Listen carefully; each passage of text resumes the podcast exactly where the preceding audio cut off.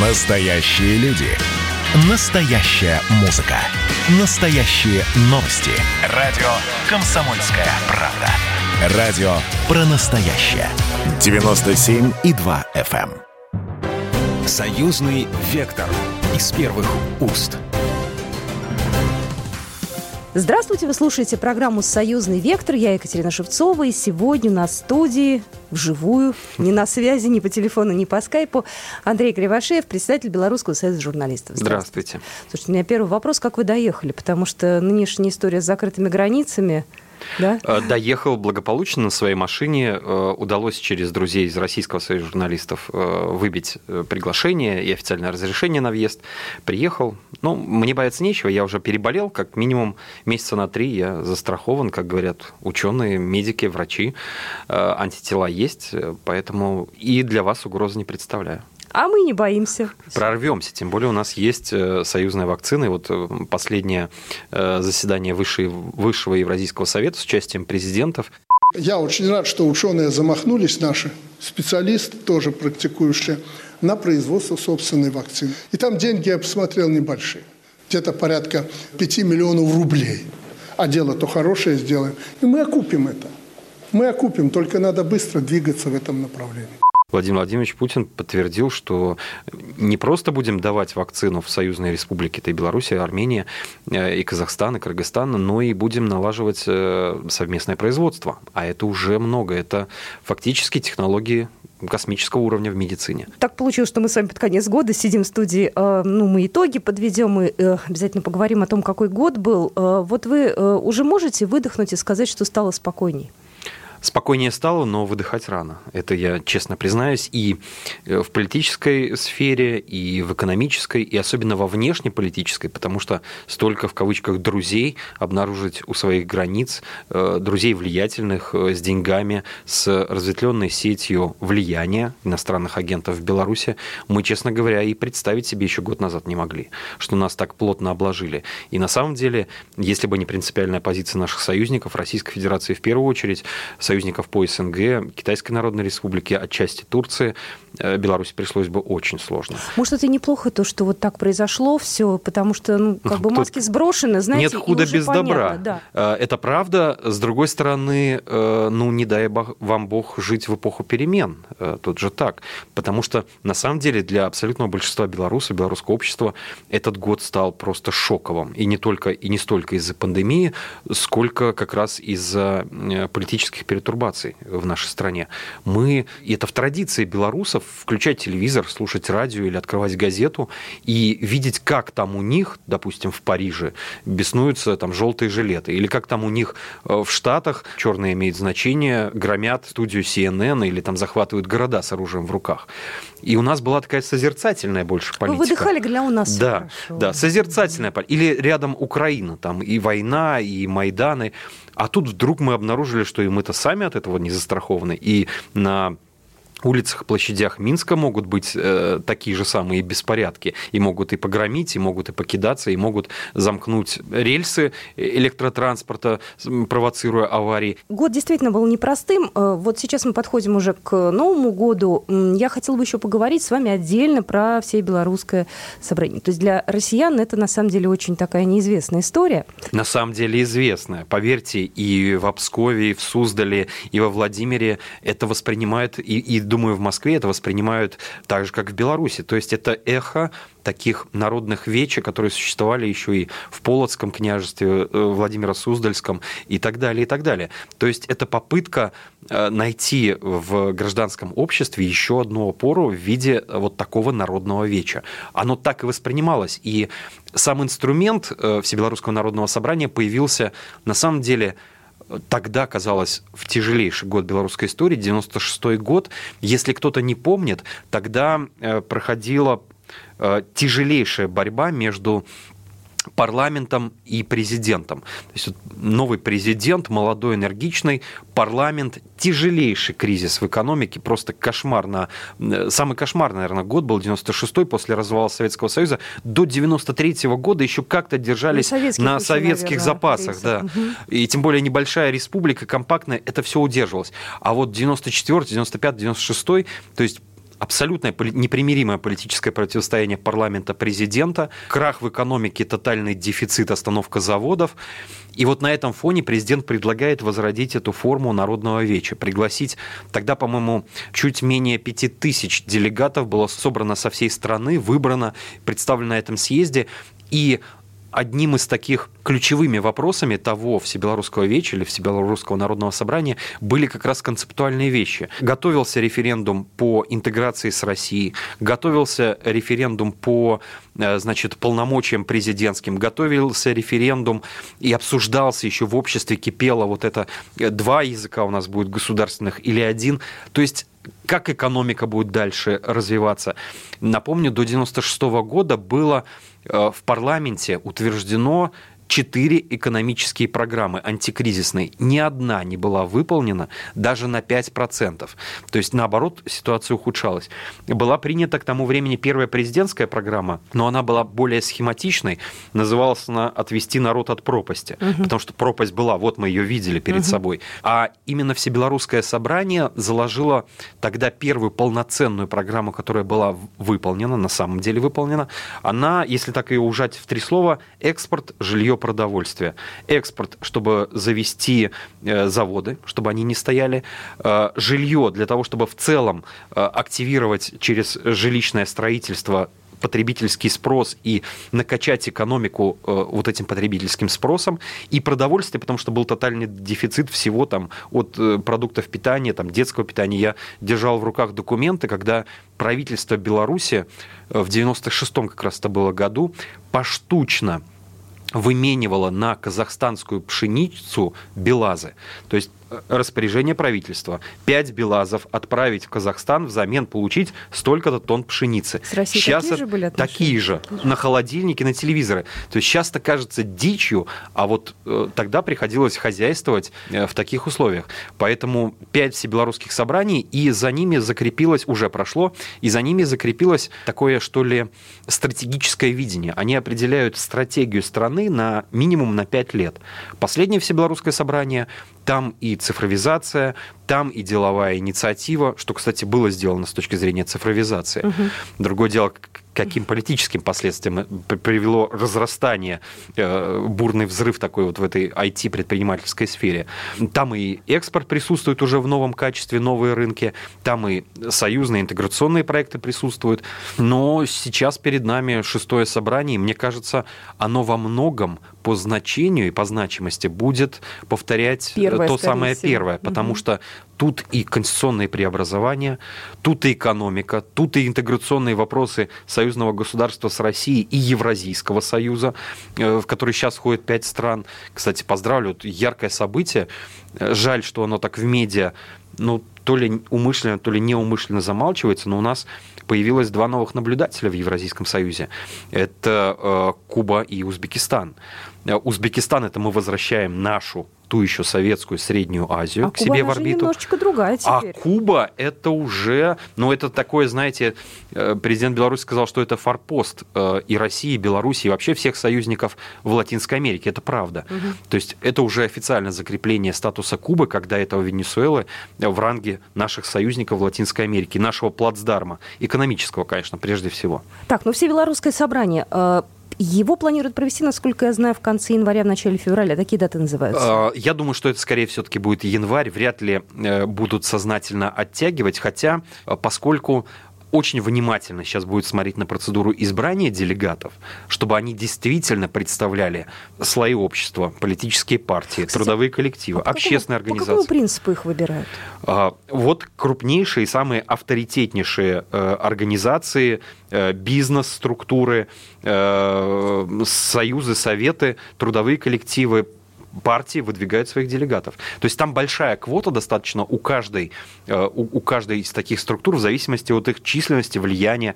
Ну, допустим, там у Белорусского союза журналистов, 2000 коллег угу. э, входит в Союз, ну, значит, ну, как минимум на двух делегатов мы рассчитываем. Вот такое представительство. Там у политических партий, там у э, либерально-демократической 60 тысяч человек. Я думаю, они будут больше, большими, больше квоты и полномочиями э, и, иметь э, в рамках Всебелорусского собрания. Э, принцип такой. А вы будете? Я, я, я надеюсь. Я надеюсь. У нас еще выдвижение делегатов не проходило в Союзе, но если коллеги мне доверят, с удовольствием. И у нас есть э, цел, целый список наших э, секретарей, руководителей областных объединений союз журналистов, которых мы тоже с удовольствием бы выдвинули на съезд, потому что нам есть что сказать. Мы вместе с коллегами участвуем сейчас и как модераторы, и как эксперты, и как журналисты в общенациональном диалоге по изменениям в Конституцию в том числе.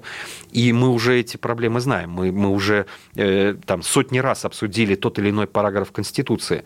Допустим, есть один параграф, который нас интересует лично, как общественную организацию, это полномочия по э, выдвижению своих кандидатов в депутаты разных уровней. В Конституции у нас, как у общественного объединения, такое право есть. Угу. На практике законом о выборах нас этого права лишили, оставили только политическим партиям такую преференцию. С одной стороны, это логично. Мы-то работаем и в школах, и в гимназиях, и в трудовых коллективах, а политические партии существуют от них отдельно.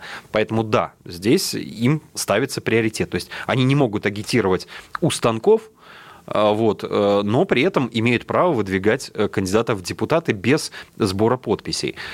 Э, мы долго с коллегами обсуждали, стоит ли нам добиваться возвращения конституционного права. Мнения разделились. Ну вот на Всебелорусское собрание вынесем это, там поговорим э, с нашими коллегами из других общественных объединений, из тех же там профсоюзов, молодежных движений. Э, может быть, они нас и поддержат. Я напоминаю, что вы слушаете программу «Союзный вектор» с первых хост. Я Екатерина Шевцова. Продолжим буквально через пару минут. «Союзный вектор» из первых уст. Союзный вектор из первых уст. Вы слушаете программу «Союзный вектор». Я Екатерина Шевцова. И сегодня на студии Андрей Кривошеев, председатель Белорусского союза журналистов. Так, ну все белорусское собрание. Будет ли там каким-то образом представлена оппозиция? Ну, я имею сейчас меняемую оппозицию, да, с которой можно сидел. Не та, которая в изгнании находится и лозунгами в телеграм-каналах э, общается с народом, а именно реальные люди, которых... Ну, это иностранные агенты. Какая же это оппозиция? Назвать людей оппозицией, которые сидят за границей и призывают ввести секторальные санкции, то есть остановить поставки э, нафтана или там заблокировать блокировать работу Беларусь-Калия, который дает нам пенсии, пособия, зарплаты огромному количеству поступления в бюджет, но это вредительство, это не, не оппозиционность, это вредительство. А так, конечно, я знаю, что огромную работу сейчас проводят все политические партии, включая даже э, серьезно оппозиционные, там тот же Белорусский народный фронт, Объединенная гражданская партия. Плюс сейчас сформировалось ядро такой новой оппозиции вокруг Юрия э, Воскресенского. Это человек, который представлял объединенный штаб одного из кандидатов. Он сейчас насколько я знаю, под подпиской о невыезде, против него ведется следствие, но он занимается активной политической работой, он организовал свой э, диалог политический в рамках своих оппозиционных структур. Он собрал, э, скажем так, базовое и среднее звено э, таких видных белорусских оппозиционеров, чтобы выработать консолидированную позицию. Насколько я знаю, 60 страниц предложений по внесению изменений в Конституцию они mm уже выработали, и они их, их даже уже подали. Я уверен, что они будут представлены в Всебелорусском собрании. А это, поверьте мне, достаточно непримиримая позиция. Достаточно непримиримая. Она вменяемая, но mm с точки зрения э, политической риторики она непримиримая. Что э, ждут белорусы от э, собрания? Каким итогом э, вот, должно стать это заседание? Потому что на него как-то очень все сильно рассчитывают. Российские тоже политики, политологи, министры. Ну, то есть это такой важный момент. Что ждем? С одной стороны, жду, ждем, что у белорусского государства действительно э, вот это вот будет окончательно конституционно закреплена эта опора в виде э, Всебелорусского народного собрания. Такое предложение прозвучало уже от президента. Это будет очень похоже на Госсовет в России угу. и очень будет похоже на э, Госсовет, который существует в Китае. То есть это такая исторнизация, уж позвольте, то есть э, взгляд на Восток в эту политическую традицию, поскольку мы видим, что западная политическая традиция на выборах в США просто дает колоссальные сбои. Поэтому да, используем то, что есть на Востоке от нас, эту политическую традицию. С другой стороны, Здесь, кстати, интересная метаморфоза. Я могу отслеживать по вот тем круглым столам и площадкам, где мы обсуждали в разных регионах Беларуси с моим участием э, повестку политическую, общенациональный диалог. Сначала это касалось именно ветвей власти. Там, каким должен быть парламент, однопалатным, двухпалатным? Нужны ли нам депутаты местного уровня? Угу. Должны ли у нас избираться или назначаться губернаторы? Собственно, та же, та же повестка, что звучала и в Российской Федерации. А потом это медленно, но верно начало перетекать в сторону экономических смыслов, развития. Вот последний диалог мне буквально уже приходилось навязывать присутствующим, как модератору, вот эту вот политическую повестку. Все говорят, да нет, это сейчас не самое главное. Вот самое главное, допустим, инициатива у нас прозвучала, она записана в программу президента предвыборную, о том, что неиспользуемая земля, в том числе вокруг областных центров и вокруг столицы, должна передаваться за какие-то символические деньги людям, которые готовы строить жилье, ну такая двух-одноэтажная Беларусь, и обрабатывать эту землю, либо использовать ее там в туристических, экологических целях и так далее, либо под жилищное строительство, под коттеджную застройку. Поверьте, это сейчас вопрос номер один. А это потому что это людям, какой да, у нас дальневосточный да, гектар, да? Да, да вот именно, именно такая. А. Это все сделано для э, равномерного развития Беларуси. Понятно, угу. что мегаполисы притягивают себя в людей, чтобы не повторить печальный опыт Москвы. Вот нам, нам нужна эта обустроенная, комфортная такая по-европейски приятная глазу провинция.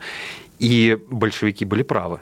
То есть вопрос земли – это вопрос номер один во все века. Люди обсуждают, на каких условиях, угу, где, угу. как, будут ли кредитоваться люди. Ну вот представьте, молодая семья, которая получила там эти, я не знаю, там 20-25 соток. А денег, а денег нету. А, как кредит, а где кредит? А под какой процент? Вот это обсуждается. А мы пытаемся все свести только, значит, э, к э, реформе там, Конституции ветвей власти. Извините, они приходят люди с э, такой вот ну, мыслью, что придут иностранцы и все скупят купят, потому что только у нет, нас нет, это нет. часто. Это, это только, это, это только для, для граждан. граждан Беларуси, да, сугубо для граждан Беларуси.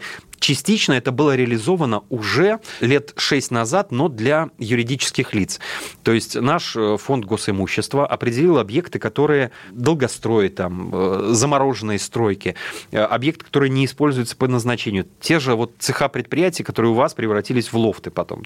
Вот у нас тоже таких объектов хватало по стране, и их передавали за символическую там одну базовую за там, 13 долларов. Передавали со всеми, значит, долгами, потрохами, землей, складами и проблемами. Для того, чтобы частник их восстановил. И это работало. Тот же самый парк высоких технологий угу. под Минском создан э, в помещениях, в стенах вот этих вот долгостроев ветшающих. А сейчас это прекрасное, которое стоит огромных денег э, и функционально развивает новый сектор для Беларуси, парк высоких технологий. Поэтому такой опыт у нас есть. Вопрос мы попробовали с предпринимателями, мы попробовали с бизнесом. Самое время дать людям такие же возможности. Почему за, один, за одну базовую нельзя продать какой-нибудь замечательный хутор в живописном месте, чтобы там появилась агроусадьба? Освободить там ее от налогов, угу. что уже есть. Поэтому вот, вот вот этот вопрос принципиальный. Но, естественно, нужна стратегия на 5 лет. Как бы удачно не была проработана стратегия предыдущей пятилетки, но она не учитывала ни очередной кризис экономический, ни коронавирус, ни политическую, э, ни, ни политическую обстановку. Поэтому вот Всебелорусское собрание, в первую очередь, на мой взгляд, должно все-таки выстроить экономику, а под экономику и под наши интеграционные связи и, и, и намерения сформировать уже и политический блок ветвей власти, сбалансировав. Ну и последний вопрос. У нас программа к концу уже подходит. Стало ли спокойнее, вот с вашей точки зрения, на улице Беларуси, на улицах? Я помню, как мы с вами общались да, летом. Да. У вас был тревожный тон, вы говорили, кипело. что опасно да. на самом деле и э, из квартиры выходить, и были агрессивные люди, адреса пароли явки сдавали, журналистов подставляли. Сейчас все более-менее стало легче, спокойнее? Э, стало чуть легче в том смысле, что вот это уличное движение, уличные все эти гуляния, они сейчас собирают там 2, 3, 4 тысячи человек для и только в Минске. В областных городах, в районах это вообще все заглохло и умерло. Во-первых, холодно и склизко. Во-вторых, все снова начали бояться э, коронавируса. Ну и в-третьих, повестка не меняется уже четвертый месяц. Людям просто надоело. Они говорят, ну, ну дайте какой-нибудь конструктив. За что мы идем? Не, не против кого, там, президента или чего, системы власти и государства мы идем, а за что? А вот здесь уже сложнее. Хотя в этом оппозиционном движении выделилось ядро достаточно агрессивное эффективны.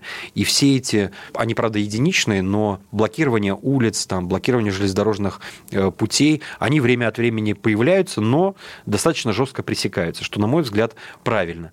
Э, в отношении журналистов и политиков этот э, кибербуллинг просто ушел окончательно в сеть. То есть, да, по-прежнему я и мои коллеги получаем там по 50, по, по 100 угроз в день, но они идут в основном там по линии там Facebook или Твиттера или еще где-то в социальных сетях. Угу. То есть это уже не, не с белорусских номеров, ведь еще пару месяцев назад находились люди, которые звонили журналистам со своих мобильных телефонов и угрожали угрожали э, расправой смертью.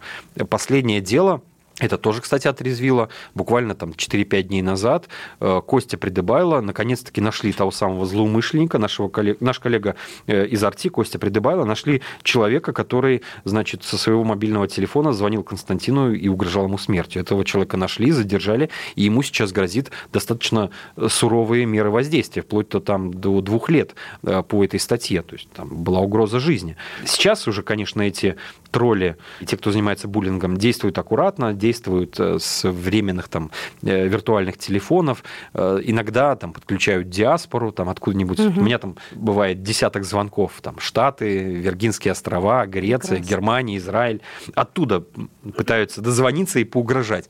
Но, честно говоря, мы уже спокойно к этому относимся вместе с коллегами.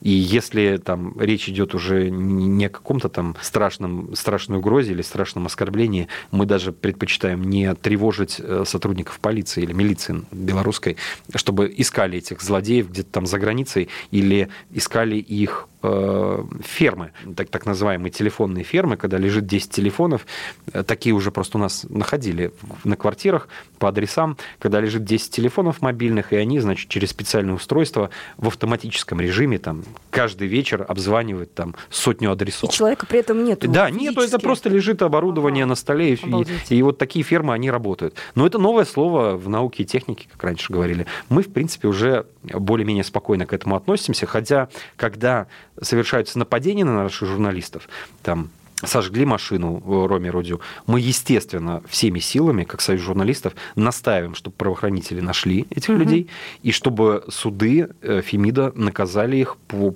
всей строгости закона. Тревожно, конечно. Можно от вас для слушателей «Комсомольской правды» услышать поздравления с наступающим Новым годом? Я всех слушателей «Комсомолки», нашей любимой сердечно поздравляю с Новым годом. Я очень рассчитываю, что будет не как в том анекдоте, когда молодой мужчина приходит э, значит, в констовары, просит календарь на следующий год. На него продавщица, такая умудренная опытом женщина, смотрит тяжелыми глазами и говорит, а вы, батенька, оптимист. Я уверен, что следующий год будет, настанет. Мне хочется верить, я почти в этом уверен, что он будет лучше э, нынешнего.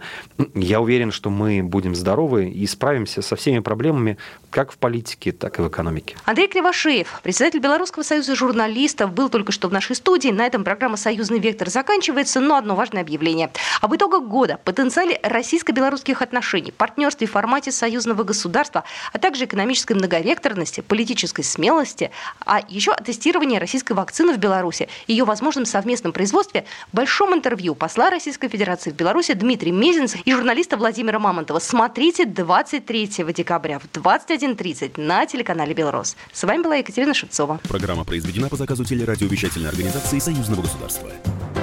Союзный вектор из первых уст.